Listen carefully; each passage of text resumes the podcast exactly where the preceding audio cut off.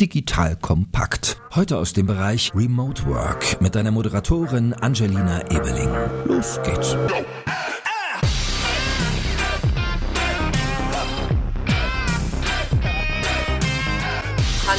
Herzlich willkommen zu einer neuen Folge des Remote Work Podcasts von Digital Kompakt. Ich bin Angelina, die Gründerin von Acework. Wir unterstützen Unternehmen dabei, verteilte Teams aufzubauen und besser auf Distanz zusammenzuarbeiten. Dazu gehören Coachings, Workshops und Schulungen für Management und Teams und außerdem beraten wir zu Remote Recruiting und helfen dabei, perfekte Kandidaten und Kandidatinnen für flexible Stellen zu finden. Heute heißt mein Gast Alexander Schneekloth. Er ist Gründer von Kaya. Und Kaya ist tatsächlich eins der Tools, die ich selber benutze. Kaya digitalisiert Post für Privatpersonen und Unternehmen und ist tatsächlich was, was unglaublich hilfreich für mich als teilweise Digitalnomade ist. In dieser Folge lernt ihr, welche Infrastruktur ihr für verteilte Teams braucht, wie ihr die richtigen Tools auswählt, um remote zu arbeiten und wie ihr eure Mitarbeiter coachen könnt, richtig mit den relevanten Tools umzugehen. Und ihr erfahrt natürlich auch, welche Tools wir bei Acework und Alex bei Kaya benutzen. Jetzt erstmal Hallo Alex, schön, dass du da bist. Hi Angelina, ich freue mich sehr, dass ich da sein darf. Ich mich auf jeden Fall auch. Super spannendes Thema, über das wir heute sprechen. Tools, Werkzeuge, Software. Das ist so das, was wir ganz häufig von unseren Kunden gefragt werden, häufig auch zuerst, ja, was wir empfehlen, was wir nutzen und wie man am schnellsten Remote Work mit Tools umsetzen kann. Und ich würde natürlich gerne mit dir heute darüber sprechen, weil ihr nicht nur ein Tool gebaut habt, was selbst bei der Digitalisierung hilft, sondern habt auch selbst total effektive Prozesse gefunden bei euch in der Firma, um verteilt zu arbeiten. Erzähl doch mal kurz zwei Sätze zu dir und zu Kaya und vielleicht auch, wie ihr gerade arbeitet. Sehr gerne. Ich bin Alex, ich bin Gründer und Geschäftsführer bei Kaya. Wir sind seit 2017 am Start und wir haben zwei Produkte, mit denen wir versuchen, dem deutschen Mittelstand zu helfen, digital digitaler zu werden und ready für die Zukunft zu werden. Das eine ist die Digitalisierung von Post und das andere ist eine digitale Ablage, unsere Kaya Document Cloud, wo ich eben Dokumente nicht nur, die dann per Post digitalisiert wurden zum Beispiel, ablegen kann, sondern wo ich jede Art von Dokumenten ablegen kann, archivieren kann und dann auch entsprechend im Unternehmen distribuieren kann und bearbeiten kann. Das ist das, was wir machen. Wir sind ein Team von 30 Leuten und wir waren natürlich auch schon vorher, bevor Corona vor gut einem Jahr losgegangen ist, recht digital und remote unterwegs unterwegs. Und trotzdem hat es jetzt natürlich auch bei uns nochmal einen guten Schwung nach vorne gegeben. Und inzwischen kann ich sagen, dass wir wirklich ein Remote-First-Unternehmen sind. Nicht Remote-Only, wir haben noch ein Büro, aber da trifft man wirklich nur noch selten jemanden an. Ihr Lieben, hier ist Joel von Digital Kompakt und Leute, es vergeht, glaube ich, keine Woche, wo mir Sven Weizenegger, der Moderator von unserem Hackers-Podcast, nicht begeistert von seinem Job bei der BWI erzählt. Mal berichtet er mir von seinem Besuch beim Eurofighter, mal spricht er über den Austausch mit Generälen und Top-Politikern oder einfach von der Agilität in seiner Organisation ganz allgemein. Also, der macht kräftig einen auf dicke Hose, also habe ich mit den Jungs und Mädels von der BWI mal gesprochen und möchte dir das Unternehmen als unseren Partner ans Herz legen, wenn du selbst im Cyber- oder Tech-Bereich aktiv bist oder sein willst. Die BWI ist nämlich eines der größten IT-Service-Unternehmen in Deutschland und unterstützt unterstützt die Bundeswehr bei ihrer Digitalisierung. Eine wichtige Aufgabe ist die Einführung von Innovation in der Truppe, aber das Aufgabenspektrum ist auch noch sonst total breit von Beratung über Realisierung bis zum Betrieb. Jetzt denkst du, was heißt das denn genau? Wir sprechen hier von einem IT-Service-Unternehmen, das wie gesagt die Bundeswehr bei seinen Digitalisierungsprogrammen unterstützt. Und das aber auch Innovationstreiber mit eigenen Innovationseinheiten wie dem Cyber Innovation Hub der Bundeswehr und Inox, dem BWI-internen Innovationsteam ist. Du merkst, das BWI ist ein attraktiver Tech-Arbeitgeber, der als hundertprozentige Bundesgesellschaft in der Rechtsform einer GmbH das Beste aus zwei Welten bietet. Auf der einen Seite eine hohe berufliche Sicherheit mit wichtigem Purpose und gleichzeitig aber auch viel Dynamik in der Umsetzung. Wenn du also auch so begeistert wie Sven zur Arbeit gehen möchtest, dann schau dir das BWI jetzt einfach mal selbst selbst an. Ich habe dir unter digitalkompakt.de slash bwi eine Weiterleitung eingerichtet. Und natürlich finde ich das auch in den Shownotes und alle Sponsoren findest du immer auch auf unserer Sponsorenseite unter digitalkompakt.de slash Sponsoren. Sehr, sehr cool auf jeden Fall. Da können wir dann vielleicht auch ein bisschen drüber sprechen, wie eure Transformation stattgefunden hat zu Remote First. Zuerst mal möchte ich ein bisschen das Thema aufreißen. Wie gesagt, wir werden von Kunden viel gefragt, welche Tools, Werkzeuge brauchen wir. Generell rede ich eigentlich immer von zwei Ebenen. Basic Infrastructure, also die Infrastruktur, die man braucht, um digital verteilt zu arbeiten. Ohne das braucht man eigentlich nicht antreten. Ja, das wird dann extrem schwierig und schießt sich ins Bein. Das haben viele Unternehmen jetzt im letzten Jahr sehr schmerzhaft erleben müssen, haben das nachgezogen. Und das zweite ist so ein bisschen das, was ich ich verteiltes Arbeiten auf der nächsten Ebene nenne, wo dann es wirklich darum geht, effektiv und Produktivitätsschübe komplett auszunutzen, wenn man eben verteilt arbeitet. Da würde ich gerne mit dir starten, eigentlich in das Thema, ich nenne es mal Kollaboration und Kommunikation, ja, für das gesamte Unternehmen. Was habt ihr da gefunden an Lösungen? Auf der einen Seite natürlich, was Infrastruktur angeht und habt ihr auch Dinge gefunden, die euch auf dieses nächste Level bringen? Ja, ich glaube, wenn wir so über Infrastruktur sprechen, dann gibt es Dinge, die müssen einfach vorhanden sein. Es fängt an bei dem Laptop und dem Internetzugang und von da aus brauche ich logischerweise, ich brauche meinen E-Mail-Account, ich brauche eine Möglichkeit zur Videokommunikation für digitale Meetings, ich brauche irgendwie eine Möglichkeit, um Dateien auszutauschen. Das sind Dinge, das wäre für mich Infrastruktur.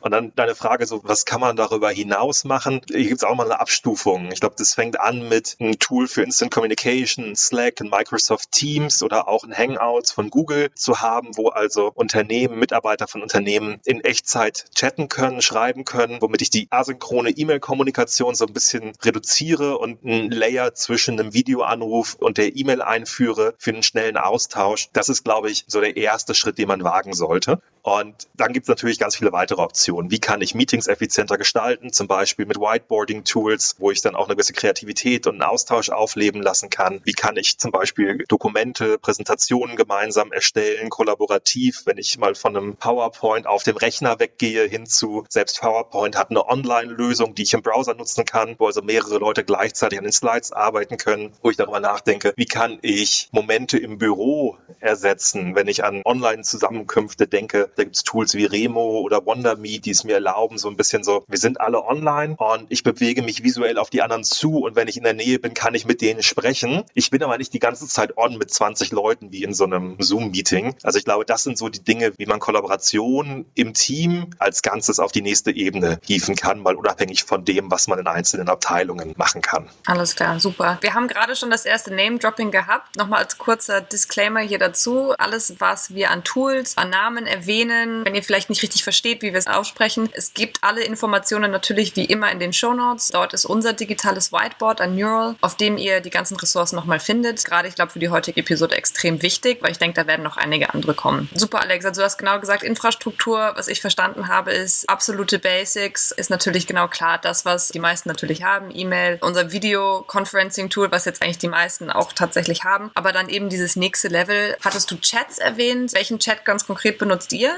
Wir nutzen Slack. Das kommt einfach daher, dass Slack, glaube ich, in dieser Tech-Branche sehr stark gewachsen ist und äh, einige Funktionen hat, die, gerade wenn man in diesem Tech-Bereich unterwegs ist, man sehr schätzt und lieben lernt. Dazu gehören zum Beispiel sehr, sehr umfangreiche Integrationen. Das heißt, wir lassen sehr viele Daten aus dem Unternehmen auch in Slack reinlaufen, sehr viele Alerts, wenn irgendwas schief läuft bei uns in den Systemen, Performance-Updates, dass alle Mitarbeiter mitbekommen, wie es im Unternehmen gerade läuft. Die werden dort automatisch eingespielt. Und dann hat Slack uns überzeugt mit einer Funktion, das ist eine Giphy-Integration, wo ich also so lustige GIFs, Memes nutzen kann, um eine gewisse persönliche Note in diese Textwüsten, die da sonst entstehen, reinzubringen. Das sind aber alles Dinge, muss man ehrlicherweise sagen, die Microsoft Teams inzwischen auch nachgezogen hat. Das heißt, Microsoft Teams, exakt gleiches Produkt. Ein großer Unterschied ist es kostenlos. Das ist inzwischen, glaube ich, genauso zu empfehlen. Und wenn wir nicht unsere Historie bei Slack hätten, dann würde man sich heute wahrscheinlich aus Kostengründen eher Microsoft Teams anschauen.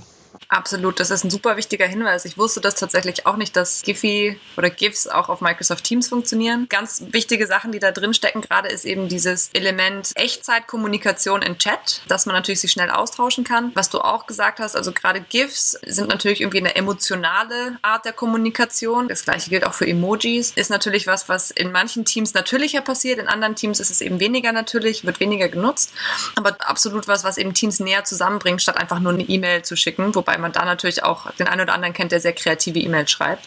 Das andere Thema ist, dass Slack viele Automatisierungen beinhaltet. Ja, also ich glaube, das ist auch mal ein ganz großes Thema, was wir eigentlich jetzt direkt im Anschluss in Form von Kollaboration und Produktivität anschneiden sollten. Bei verteilt arbeitenden Teams ist eigentlich das Thema Automatisierung. Was sind denn da konkret die Sachen, die du empfehlen kannst, die euch die Arbeit erleichtern? Wenn ich über Dinge nachdenke, die wir mit Slack automatisieren und verbinden, dann kommen mir sofort Dinge in den Sinn wie unser Kundenservice, wie unsere Performance, unsere BI-Informationen, also welche Key Performance Metrics haben wir im Unternehmen, die regelmäßig reinzuspielen. Dann kommen mir aber auch, und das ist vielleicht spannend, andere Abteilungen in den Sinn, wie zum Beispiel Design, wo es auch tolle Kollaborationsmöglichkeiten gibt. Also da gibt es einen ganzen Haufen an Systemen, die mit Slack integrieren und die wir da sehr gerne nutzen. Automatisierungen im Sinne von vollautomatisierte Prozesse Prozesse, die haben wir ehrlicherweise weniger in diesem Bereich der Kollaboration und mehr in einem Bereich, zu dem wir vielleicht später nochmal sprechen sollten, nämlich in dem Bereich, wo es um Informationen geht. Also welche Informationen habe ich im Unternehmen und wie sorge ich dafür, dass die für alle Mitarbeiter zugänglich sind zu dem Zeitpunkt, wo sie diese Informationen brauchen, damit sie damit arbeiten können. Absolut. Ist durchaus natürlich das Thema, das wir als nächstes einsteigen können. Ist bei mir tatsächlich nicht wichtigster Punkt auf der Liste, was Infrastruktur, aber auch natürlich Next Level Remote Kommunikation angeht, ist Informationsverteilung. Ist genau das Thema verteilte Teams. Information fließt nicht mehr informell, sag ich mal, auf dem Gang, an der Kaffeemaschine. Das fällt quasi komplett weg. Es gibt weniger Meetings oft und trotzdem will man natürlich effektiv zusammenarbeiten. Und da hat Remote Work natürlich das hohe Potenzial, eine Sichtbarkeit herzustellen und Teams zu ermöglichen, ganz schnell abzuchecken, abzufragen, wie denn zum Beispiel der Stand ist in einem anderen Projekt oder auch für Manager ein ganz großes Thema. Was sind denn da die großen Elemente? Also ich glaube, genau was du sagst, dieser Zugang zu Informationen, wenn man nicht in einem Büro sitzt, der ist elementar, vor allem dann, wenn ich vielleicht sogar in verschiedenen Zeitzonen sitze oder keine Kernarbeitszeit habe, die sich stark überschneidet, dann müssen Informationen zugänglich sein. Ich glaube, es gibt vielleicht zwei oder drei Hauptkomponenten, die man da rausnehmen kann. Nummer eins ist ganz klar Knowledge Management für interne Geschäftsprozesse. Also was mache ich, welche Leistungen erbringe ich und welche Prozesse sind dafür notwendig und wie kann ich dafür sorgen, dass diese Dinge ordentlich richtig dokumentiert sind, dass Veränderungen dokumentiert werden, damit jeder Mitarbeiter das nachvollziehen kann und auch jeder Mitarbeiter einspringen kann, einen anderen Prozess zu erfüllen. Das ist aus meiner Sicht elementar. Gerade wenn man ortsunabhängig arbeitet, von verschiedenen Standorten, vielleicht aus verschiedenen Zeitzonen, dann ist das Ergebnis einfach, dass ich nicht, wie ich das sonst habe im Unternehmen, ich kann niemand über die Schulter gucken, ich kann niemand mal eben antippen und fragen. Und dann hilft mir auch ein Slack nicht mehr, wenn derjenige gerade nicht arbeitet. Der Prozess gemacht werden muss, dann muss es einfach dokumentiert sein. Und das ist was, das wir bei uns sehr, sehr stark forcieren, dass alles, was sich nicht dynamisch jeden Tag verändert, sondern alles, was, was ein feststehender Prozess ist im Rahmen unserer Leistungserbringung, die wir für unsere Kunden machen, dass das halt wirklich niedergeschrieben betrieben wird in einer strukturierten Art und Weise. Sobald ein Projekt, sobald ein neuer Prozess aufgesetzt ist oder abgeschlossen ist, muss das festgehalten werden. Und da gibt es natürlich tolle Lösungen für. Wir nutzen Notion. Ich glaube, das ist momentan so die State-of-Art-Solution, die viele Unternehmen nutzen. Uns eingeschlossen tatsächlich, ja. Euch eingeschlossen, ja. Man kommt nicht drum herum, wenn man, wenn man sich damit beschäftigt. Ich glaube, der Incumbent, der dieses Bereich eigentlich besetzt hat, ist Confluence, eine Atlassian-Lösung, die da, glaube ich, den größten Marktanteil nach wie vor haben. Und es gibt aber zum Beispiel auch eine deutsche Lösung mit Zenke, Kit, die für die Leute, die da zum Beispiel auch Daten von Kunden mit ablegen wollen, die also einem besonderen Datenschutz unterliegen, für die macht es wahrscheinlich dann Sinn, eher eine deutsche Lösung zu nehmen als eine, eine Lösung wie Notion aus den USA. Alles klar. Was ich verstanden habe, auf jeden Fall super wichtig ist Wissensmanagement, Prozesse, Projekte klar ablegen, klar dokumentieren. Gibt es verschiedene Lösungen für. Man sollte sich gut überlegen, was man nutzt, weil das wird wirklich das Herzstück des Unternehmens. Ja, deine Wissensdatenbank. Also durchaus ein bisschen Hirnschmalz da reinstecken, quasi das zu finden, was auch passt. Und dann ganz wichtiges Thema, was du angeschnitten hast, ist das Thema Datenschutz. Zu schauen, was geht, was geht nicht. Junge, tech-hippe Startup-Unternehmen sind sicherlich fein mit der Lösung aus den USA. Wir arbeiten mit vielen Konzernen, vielen vielen Mittelständlern zusammen. Da ist es sicherlich nützlich, sich deutsche Lösungen anzuschauen. Auf der Datenschutzseite auf jeden Fall ein bisschen sicherer. Und auf der anderen Seite, was ich eben gerade in großen Konzernen, die eine lange Due Diligence haben, auch oft sehe, ist, dass die eigentlich nur Produkte benutzen, die wirklich schon sehr, sehr lange am Markt sind. Die sind dann eben die Late Adopter oder ne, in dem großen Pulk der Mainstream mit dabei, aber die benutzen eigentlich wenig Dinge, die relativ neu sind. Also Stichwort, große Konzerne benutzen eher mal Cisco WebEx oder dann vielleicht noch in Microsoft, bevor sie Zoom benutzen, also im Vergleich auf die Videotools zu geben. Also Wissensmanagement hast du ganz klar gesagt, super Hinweis ist Notion, Confluence, Atlassian, einer der etablierteren Player und dann ein deutsches, das ich tatsächlich schon wieder vergessen habe, wie du es genannt hast. Sag's nochmal. ZenKit. ZenKit kommt auch auf jeden Fall in die Ressourcen mit rein. Ja. Perfekt, also Wissensmanagement abgeschlossen. Andere Elemente natürlich Dokumentenmanagement, Cloud-Lösungen fallen damit rein. Ihr bietet selber Dokumentenmanagement an andere große Lösungen sicherlich ähnlich im Format, in der Aufsetzung. Was gibt es denn da noch, was man beachten muss? Ich glaube, wenn man sich das Thema Dokumentenmanagement anguckt, da gibt es natürlich die Standardlösung, mit der die meisten Unternehmen starten werden. Das ist vielleicht ein Dropbox, ein Google Drive, Box.com. Das sind die großen Anbieter am Markt, die auch nicht nur Dokumenten, sondern wirklich auch Dateimanagement anbieten. Da kann ich jede Art von Datei ablegen. Auf der anderen Seite gibt es natürlich auch Dokumentenmanagement-Lösungen wie ein EcoDMS, ein Starfinder. Das sind Lösungen vor allem aus dem deutschen Markt. Ich glaube, das ist gerade bei Dokumentenmanagement einfach sehr wichtig. Wenn ich dort Dokumente von Kunden, Mitarbeitern, Verträge, Rechnungen und ähnliches ablege, dann greifen ja immer zwei Dinge, nämlich auf der einen Seite das Thema Datenschutz, aber auf der anderen Seite auch das Thema Revisionssicherheit. Also ist auch die Steuerbehörde damit einverstanden, wie ich das hier ablege. Unverfälschbar, äh, nachweisbar sollte man da irgendwann mal in eine Betriebsprüfung kommen. Und deswegen glaube ich, dass es mehrere Gründe gibt, bei diesem Thema Dokumentenmanagement mehr als vielleicht noch bei anderen Lösungen, die nur intern genutzt werden für den Austausch, darauf zu achten, dass man da vielleicht eine europäische oder sogar deutsche Lösung benutzt und vielleicht abstimmt von diesen großen Universalplayern. Und ich glaube, es gibt einen zweiten Grund, Abstand zu nehmen von den großen Universalplayern an der Stelle, eben wie einem Dropbox und Google Drive. Und das ist die Frage, wie kommen denn diese Dokumente da eigentlich rein? So ein Dokumentenmanagement-Tool, genauso wie ein Wissensmanagement-Tool, das lebt von der Disziplin. In dem Moment, wo ich diese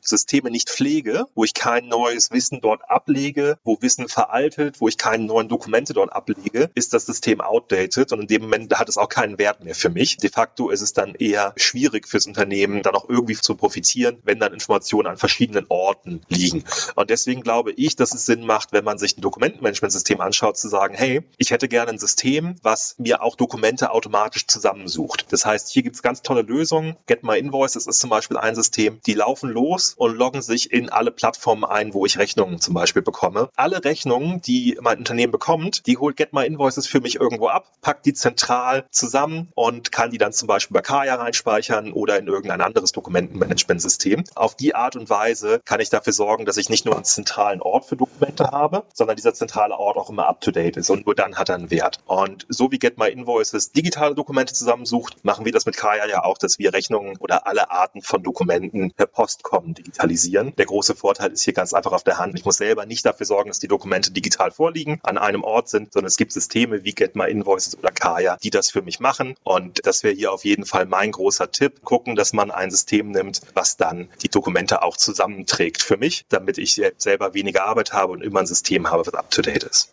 Prima. Auf jeden Fall ein super wichtiger Hinweis. Was ich da mitgenommen habe, ist, egal welches System ich implementiere, Aufräumen ist wichtig, Disziplin ist wichtig. Wir müssen schauen, dass die Dinge up to date bleiben, sonst gerade in einem verteilten Team führt das oft zu Missverständnissen und es kostet auch Zeit. Also was wir auch merken, ist, dass ab und zu einfach muss man mal aufräumen. Ja, also ähnlich wie man einen Aktenschrank sortiert, glaube ich, ist das eigentlich genau gleich. Und das zweite Thema wieder Automatisierungen. Es gibt viele Tools, die genau das ermöglichen, erleichtern, um eben up to date zu bleiben. Super spannend. Ja. Spricht auf jeden Fall für sich selber ist ein bisschen das langweilige Aktenwälzen und so weiter gibt es eben im Remote-Umfeld auf jeden Fall auch. Vielleicht eine Ergänzung, Angelina, was glaube ich unglaublich spannend ist, es gibt zwei Mindsets, die man bei Systemen vorfinden kann. Ich bin sehr, sehr großer Fan von einem Mindset, wo du ein offenes System hast, wo Systeme sich nicht abschotten gegen andere Systeme, sondern wo viele Integrationen vorhanden sind, wo ich Informationen, Dokumente frei fließen lassen kann. Get My Invoices ist ein tolles Beispiel dafür. Kaya macht es genauso.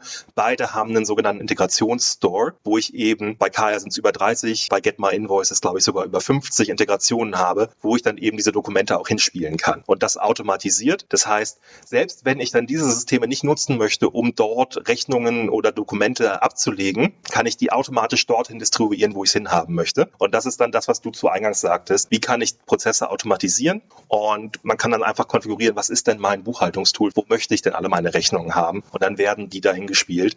Das ist eine Möglichkeit, die, glaube ich, viel zu selten genutzt wird von Unternehmen. Vor allem eben auch, weil dann, wenn ich ältere Systeme wie zum Beispiel Confluence nutze, ich häufig in so abgeschotteten Welten bin, wo Unternehmen versuchen, eine komplette Software-Suite zu bauen, wo ich dann aber auch fast gezwungen werde, alle Funktionen dieses Produkts zu nutzen. Absolut. Das ist generell, glaube ich, ein wichtiges Konzept. Integrations, Integrationen, was du auch bei Slack erwähnt hattest, dass eben viele verschiedene zusätzliche Werkzeuge in so einem Plug-and-Play wie in so einem App Store einfach auftauchen. Was mich da total interessieren würde, ist, es ist sicherlich ein wichtiges Kriterium, wenn man ein Tool auswählt. Aber habt ihr einen generellen Ansatz, wie ihr ein neues Werkzeug oder ein neues Tool auswählt und dann implementiert? Ja, ich würde nicht so weit gehen und sagen, dass wir da eine festgeschriebene Methode haben. Mhm. Aber am Ende des Tages kann man, glaube ich, festhalten, man sollte neue Tools nicht einführen, weil man ein Tool einführen möchte, weil man irgendwas sieht und das cool findet, sondern man sollte sich anschauen, welche Probleme habe ich im Unternehmen, wo habe ich einen Schmerz, der mich vielleicht unproduktiv macht, wo Dinge nicht ganz so funktionieren, wie sie funktionieren sollten, wo ich mir wünschen würde, dass Dinge etwas automatisierter stattfinden und dann von dort ausschauen, wie eine Lösung dafür aussehen könnte, welche Angebote es am Markt dafür gibt. Weil ein Tool hat ja immer nur eine Aufgabe, nämlich mir das Leben einfacher machen und dafür sorgen, dass ich mich auf das konzentrieren kann, kann, was wirklich wichtig ist, nämlich mein Geschäft. Insofern Schritt eins für uns immer zuerst Problem haben, dann Problem verstehen und dann die Anforderungen definieren, wie man dieses Problem lösen könnte. Und dann findet man garantiert auch eine Lösung dafür, eine Software dafür, weil in der Regel ist man nicht der Erste, der dieses Problem hatte. Werbung. Aufgepasst! Wenn du ein B2B-Unternehmen bist, möchtest du jetzt deine Sales Pipeline mit neuen B2B-Leads füllen und dafür empfehlen wir dir unseren Partner SalesViewer. SalesViewer lässt sich total einfach erklären. SalesViewer entschlüsselt nämlich Unternehmen, die deine Webseite besuchen und zeigt diese in Klarnamen an. Du und dein Team sehen also ganz genau, wer eure Webseite besucht und wofür sich diese potenziellen KundInnen interessieren. Und dann gibst du einfach Vollgas, denn du kannst diese Unternehmen dann ja zielgenau ansprechen und einfach zu neuen KundInnen machen. Im Marketing und Vertrieb ist das also eine Wahnsinnsunterstützung für die B2B-Lead-Generierung. Deshalb nutzen schon viele Marktführer wie Stepstone, Avato Systems, Spot5, Talon One oder die Vodafone-Tochter Grand Centric SalesViewer und generieren damit täglich neue B2B-Leads. Und wenn das für dich interessant ist, dann teste SalesViewer doch einfach mal kostenlos. Alles, was du dafür wissen möchtest, findest du unter folgender Weiterleitung digitalkompakt.de slash salesviewer. Und wie immer verlinke ich dir das auch auf unserer Sponsorenseite unter digitalkompakt.de slash Sponsoren. Das war's mit dem Werbespot. Absolut. Also, dass man nicht der Erste ist, ist oft eigentlich fast selbstverständlich. Problem identifizieren, ganz klar. Hängt natürlich auch vom Feedback der Mitarbeiter ab. Ne? Also, ich glaube, da immer ein Ohr drauf zu haben, wo drückt denn der Schuh? Gerade wenn du jetzt über Automatisierungstools im Remote-Bereich sprichst, was machen Leute immer wieder und was nervt? Aber natürlich auch, wenn man jetzt über Zusammenarbeit, Kollaboration, Teamgehörigkeit spricht, sind, glaube ich, generell Feedback-Loops mit den Mitarbeitern wahnsinnig wichtig. Und auch das, was wir eigentlich bei uns im Coaching und in der Beratung erreichen wollen, sind immer proaktive Mitarbeiter. Mitarbeiter, ja, Mitarbeiter, die dann auf uns als Gründer, als Geschäftsführer zukommen und sagen, hey, können wir nicht das und das fehlt mir, hilft total, da natürlich ein Problem zu erkennen, zu identifizieren, den Prozess auch zu analysieren und dann das, was wir oft als erstes machen, ist erstmal Prototypen. Bevor wir irgendwie was kaufen, gerade als Startup ist das, glaube ich, oft immer ein großes Thema, bevor wir eine teure Softwarelösung kaufen. Prototypen, wir können ganz viel machen mit Templates, wir bauen viel selbst in Miro, wir bauen uns selbst irgendwelche Automatisierungen über Zapier zum Beispiel, bevor wir uns ein Tool kaufen, was irgendwas macht. Und dann die Mitarbeiter eben mitzunehmen. Zu gucken, okay, wie funktioniert das? Was können wir da noch anpassen? Bei uns ist ein Rollout nichts Großes, weil wir einfach kein wahnsinnig großes Team sind. Aber ich denke, das ist genau eigentlich der Prozess, wie ihn auch ein anderes Unternehmen befolgen sollte, ist zu schauen, wie passt das? Kleinen Test fahren, eigentlich wie man das bei jeder anderen Software auch macht, ist eben im Remote-Bereich eigentlich sehr ähnlich. Da ist dann so ein bisschen die Frage, habt ihr Erfahrung damit gemacht, wenn ihr mal ein neues Tool installiert habt mit ganz vielen Funktionen, viele Plugins, man kann ganz viel machen und dann plötzlich benutzen die meisten Mitarbeiter Mitarbeiter vielleicht so 20 Prozent von dem Werkzeug, ja, und es wird irgendwie nicht richtig angenommen. Hast du da irgendwie Tipps, wie man die Mitarbeiter coachen kann, wie man das Tool besser nutzt, es besser zu verstehen? Ja, also ich glaube, Frage Nummer eins ist, ist das okay, dass die nur 20 Prozent benutzen? Weil vielleicht sind das die wertvollen 20 Prozent. Guter Einwand, ja. Der zweite Punkt ist, wenn ich zu der Erkenntnis komme, dass ich möchte, dass die mehr benutzen, weil ich mir davon einen Wert fürs Unternehmen verspreche, weil ich das Gefühl habe, dass uns das als Unternehmen effizienter machen könnte oder zukünftige Probleme vermeiden könnte. Ein ganz typisches Beispiel Beispiel dafür wäre zum Beispiel in der Wissensdokumentation. In Notion nutzen wir das richtig oder nutzen wir es nicht richtig? Scheuen Mitarbeiter den Arbeitsaufwand detailliert zu dokumentieren? Ich glaube, dann ist ein gemeinsames Verständnis einfach ganz wichtig. Also wenn ich feststelle, hier werden 20 Prozent der Funktionen genutzt, ich will aber, dass wir auf 30, 40 Prozent kommen und zwar bei ganz spezifischen Features oder ganz spezifischen Anwendungsfällen, dann muss ich natürlich für Verständnis kämpfen. Dann habe ich einen ganz klassischen Change Management Prozess, glaube ich, vor mir, wo ich ins Team gehen muss und dem Team erklären muss, warum wir es anders nutzen sollten was die Vorteile dafür sind und dass wir mit den Nachteilen, die damit einhergehen, nämlich zum Beispiel dem Zeiteinsatz, den das Team mitbringen muss, dem Commitment, was das Team mitbringen muss, dass wir bereit sind, diese Nachteile in Kauf zu nehmen. Und dann gilt natürlich darüber hinaus, kannst viel reden, aber du musst natürlich auch als verantwortlicher Mitarbeiter dann in eine Vorbildrolle gehen und deine Aufgaben erfüllen. Ein Beispiel dafür bei uns, bei Kaya ist, wir haben vor kurzem im, im ganzen Unternehmen unser Taskmanagement, unser Projektmanagement Setup gewechselt. Wir kommen von Jira, wir haben dann zwischendurch zeitlich verschiedene Systeme in verschiedenen Abteilungen genutzt. Das Taskmanagement von Notion, aber auch das Taskmanagement von Clubhouse. Clubhouse ist nicht nur eine Audio-App, es gibt noch ein zweites Produkt, die im Projektmanagement. Und wir sind jetzt gewechselt zu ClickUp und haben das im ganzen Unternehmen eingeführt. Und da gab es durchaus Widerstände im Team. Und es war dann unglaublich wichtig, mit dem Team darüber zu sprechen, nicht nur, dass wir das machen wollen, dass wir möchten, dass dieses Tool eingesetzt wird, sondern auch zu erklären, warum. Und entscheidende Punkte für uns waren, warum wir glauben, dass es ein zentrales Projektmanagement-Tool geben muss, was gepflegt wird, auch wenn nur kleine Teams Teams auf einem Projekt arbeiten, ist auf der einen Seite natürlich, wenn ich in der Lage bin, in einem Projektmanagement, in einem Taskmanagement-Tool ein Projekt zu skizzieren, in verschiedenen Aufgaben, Hierarchien, Abhängigkeiten von Aufgaben, dann ist das auf der einen Seite viel Arbeit. Auf der anderen Seite zwinge ich mich dazu, als Mitarbeiter das Projekt vollkommen zu verstehen. Und das ist der Punkt, der für mich eigentlich wichtiger ist, nämlich dafür zu sorgen, dass wenn wir etwas Neues anfangen, dass wir wissen, welche Komplexitäten da auf uns zukommen, welche Abhängigkeiten da entstehen innerhalb vom Projekt und welche Mitarbeiter ich zu welchem Zeitpunkt als Unterstützung brauche. Und insofern diese Planung, die die Leute im Kopf machen, wenn die wirklich da ist, das dann runterzuschreiben, ist relativ easy. Wenn sie nicht da ist, dann ist es unglaublich schwierig, das runterzuschreiben. Aber unbedingt dann sollte man es runterschreiben. Der andere Punkt ist logischerweise die Dokumentation von dem Projekt. Wir sind ein wachsendes Unternehmen. Wir waren vor einem Jahr 15 Leute. Wir sind jetzt 30 Leute circa. Wenn Mitarbeiter heute versuchen nachzuvollziehen, was wir vor einem Jahr gemacht haben, dann kann man daraus lange Meetings machen. Man kann ihnen aber auch einfach das entsprechende Projekt geben, die entsprechende Dokumentation in Notion geben. Wenn diese Dinge gemacht sind, dann haben wir einfach eine ganz andere Effizienzlayer im Unternehmen. So, ich glaube, diese Erklärung, wie ich sie jetzt gerade gemacht habe, vielleicht nochmal etwas ausführlicher, mhm. plus ein Vorleben durch die Geschäftsführung, dass auch die Geschäftsführung ihre Projekte so managt, das ist der Weg, wie man dann diese Widerstände abbauen kann.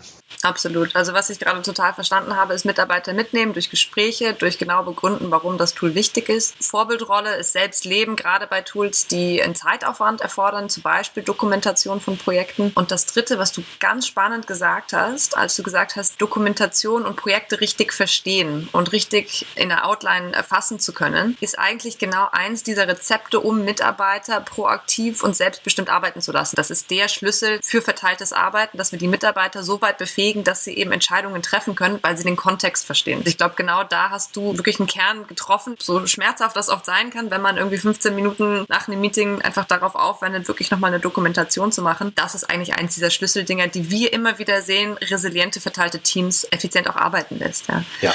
Spannend.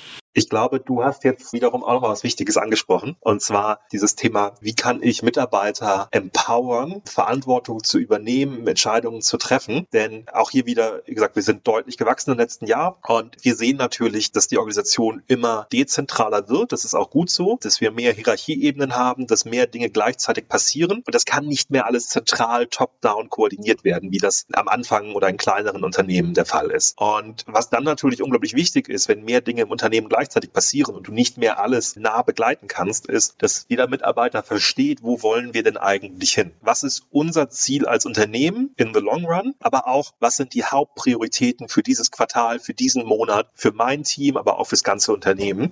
Da bin ich ein Riesenfan davon, wirklich Ziele zu setzen. Wir nutzen da schon wieder ganz langweilig Startup-like Objectives and Key Results, OKRs. Das ist eine Management-Methode, die vor allem durch Google bekannt geworden ist. Und hier gibt es dann wiederum auch Tools, die dich unterstützen dabei, mit denen man diese Objectives and Key Results intern kommunizieren und sichtbar machen kann. Man kann das ganz simpel in der Präsentation machen und in einem All-Hands-Meeting und kommunizieren und den Leuten an die Hand geben. Ich bin aber auch ein Fan davon, einen Schritt weiter zu gehen und tatsächlich die Frage zu stellen, bei jedem Projekt, was jetzt angestoßen wird innerhalb von diesem Quartal, jede Aufgabe zahlt die denn eigentlich auf eines dieser Ziele ein, die wir für das Unternehmen und die einzelnen Teams gesetzt haben. Wenn das nicht der Fall ist, dann muss der Mitarbeiter in der Lage sein, das zu erkennen und dann gegebenenfalls Rücksprache zu halten mit dem Management, ob man das trotzdem machen sollte. Wenn es darauf einzahlt, dann go for it. Dann braucht da keine Rücksprache gehalten werden, dann kann es gemacht werden. Und Tools, die sowas ermöglichen, sind zum Beispiel Leapsum oder Weekdone. Weekdone ist ganz spannend, weil es sogar noch einen Schritt weiter geht und eine Wochenplanung ermöglicht und du wirklich innerhalb von Weekdone auf der einen Seite diese Objectives und Key Results als Unternehmens- und Abteilungsziele festhalten kannst und dann auf einer Ebene darunter sagen kannst, und woran arbeitet denn die einzelne Person, der einzelne Mitarbeiter diese Woche und hat das einen Link zu einem dieser Key Results, die für dieses Quartal festgehalten sind, für seine Abteilung oder sein Unternehmen. Und wenn das nicht der Fall ist, dann blinkt das rot auf, wenn man das nicht zuordnen kann. Und dann muss halt geguckt werden, wollen wir das trotzdem machen. Und ich glaube, das ist eine Art und Weise, wie man sein Team wirklich empowern kann, Entscheidungen zu treffen und wie man auch heutzutage managen sollte, weil Leute, die in Umgebungen reingehen wie unsere, die wollen nicht nur ihr sicheres Gehalt, sondern die wollen Mitgestaltung haben. Die wollen die Möglichkeit haben, wirklich einen Impact zu haben und die dann so close zu managen, das ist, glaube ich, nicht der Weg. Der Weg ist, glaube ich, ihnen zu zeigen, wo wollen wir gemeinsam hin, den Buy-in dieser Leute zu bekommen, dass die sagen, ja, da sind wir dabei und ihnen dann alles an die Hand zu geben, was sie brauchen auf diesem Weg. Und für diese Art von Management ist es halt elementar, dass die Leute selber entscheiden können, bin ich auf dem richtigen Weg gerade und wenn ich davon abweiche,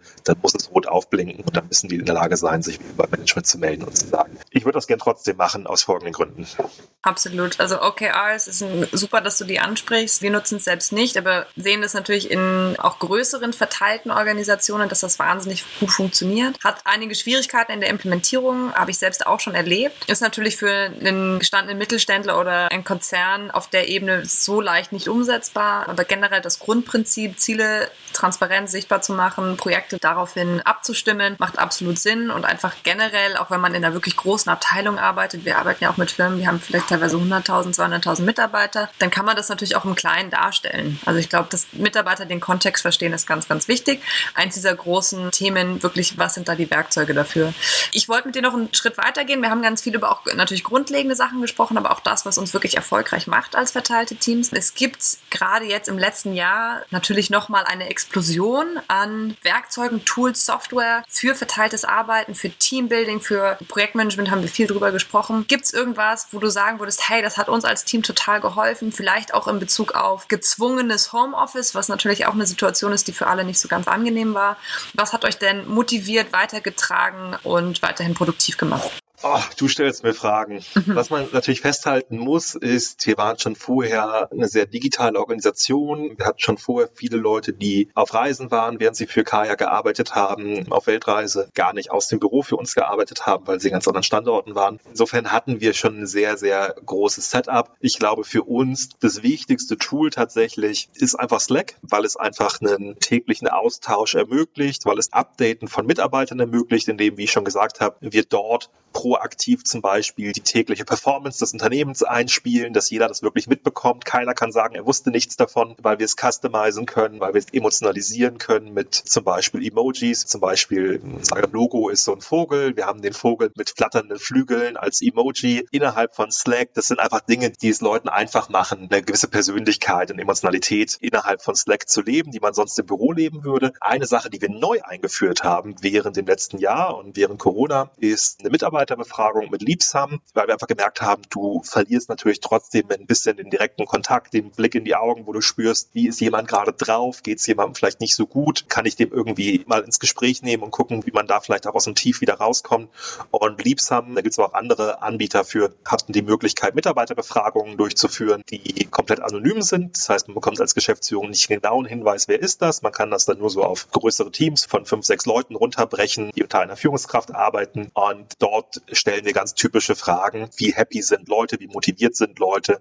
Da geht es wirklich von der Frage, wie zufrieden bist du mit dem Zusammenhalt mit deinen Kollegen, über wie gut fühlst du dich unterstützt durch das Management, für wie gut hältst du die Strategie, die wir momentan verfolgen und die OKRs, die wir festgehalten haben, wie happy bist du im Homeoffice. Und da kann man sehr, sehr gut auch Trends erkennen. Für uns hat das zum Beispiel bedeutet, dass wir festgestellt haben, hey, die Happiness im Homeoffice ist mit der Zeit signifikant runtergegangen. Leute wollten wieder ins Büro und auf der einen Seite versuchen wir es zu ermöglichen, dass dass die Leute ins Büro kommen, wenn sie das möchten. Auf der anderen Seite versuchen wir natürlich auch mehr Happiness außerhalb vom Büro zu schaffen. Zum Beispiel nutzen wir Wonder.me, wo ich als Unternehmen zusammenkommen kann zu definierten Uhrzeiten. Ich kann von Diskussion zu Diskussion virtuell laufen und mich kleineren Gruppen anschließen. Das versuchen wir so ein bisschen zu machen, um diesen Küchenchat im Büro, diesen Kaffeemaschinen-Chat zu ersetzen. Sowas hilft der Happiness, weil man sich auch in interdisziplinären Teams dann austauschen kann.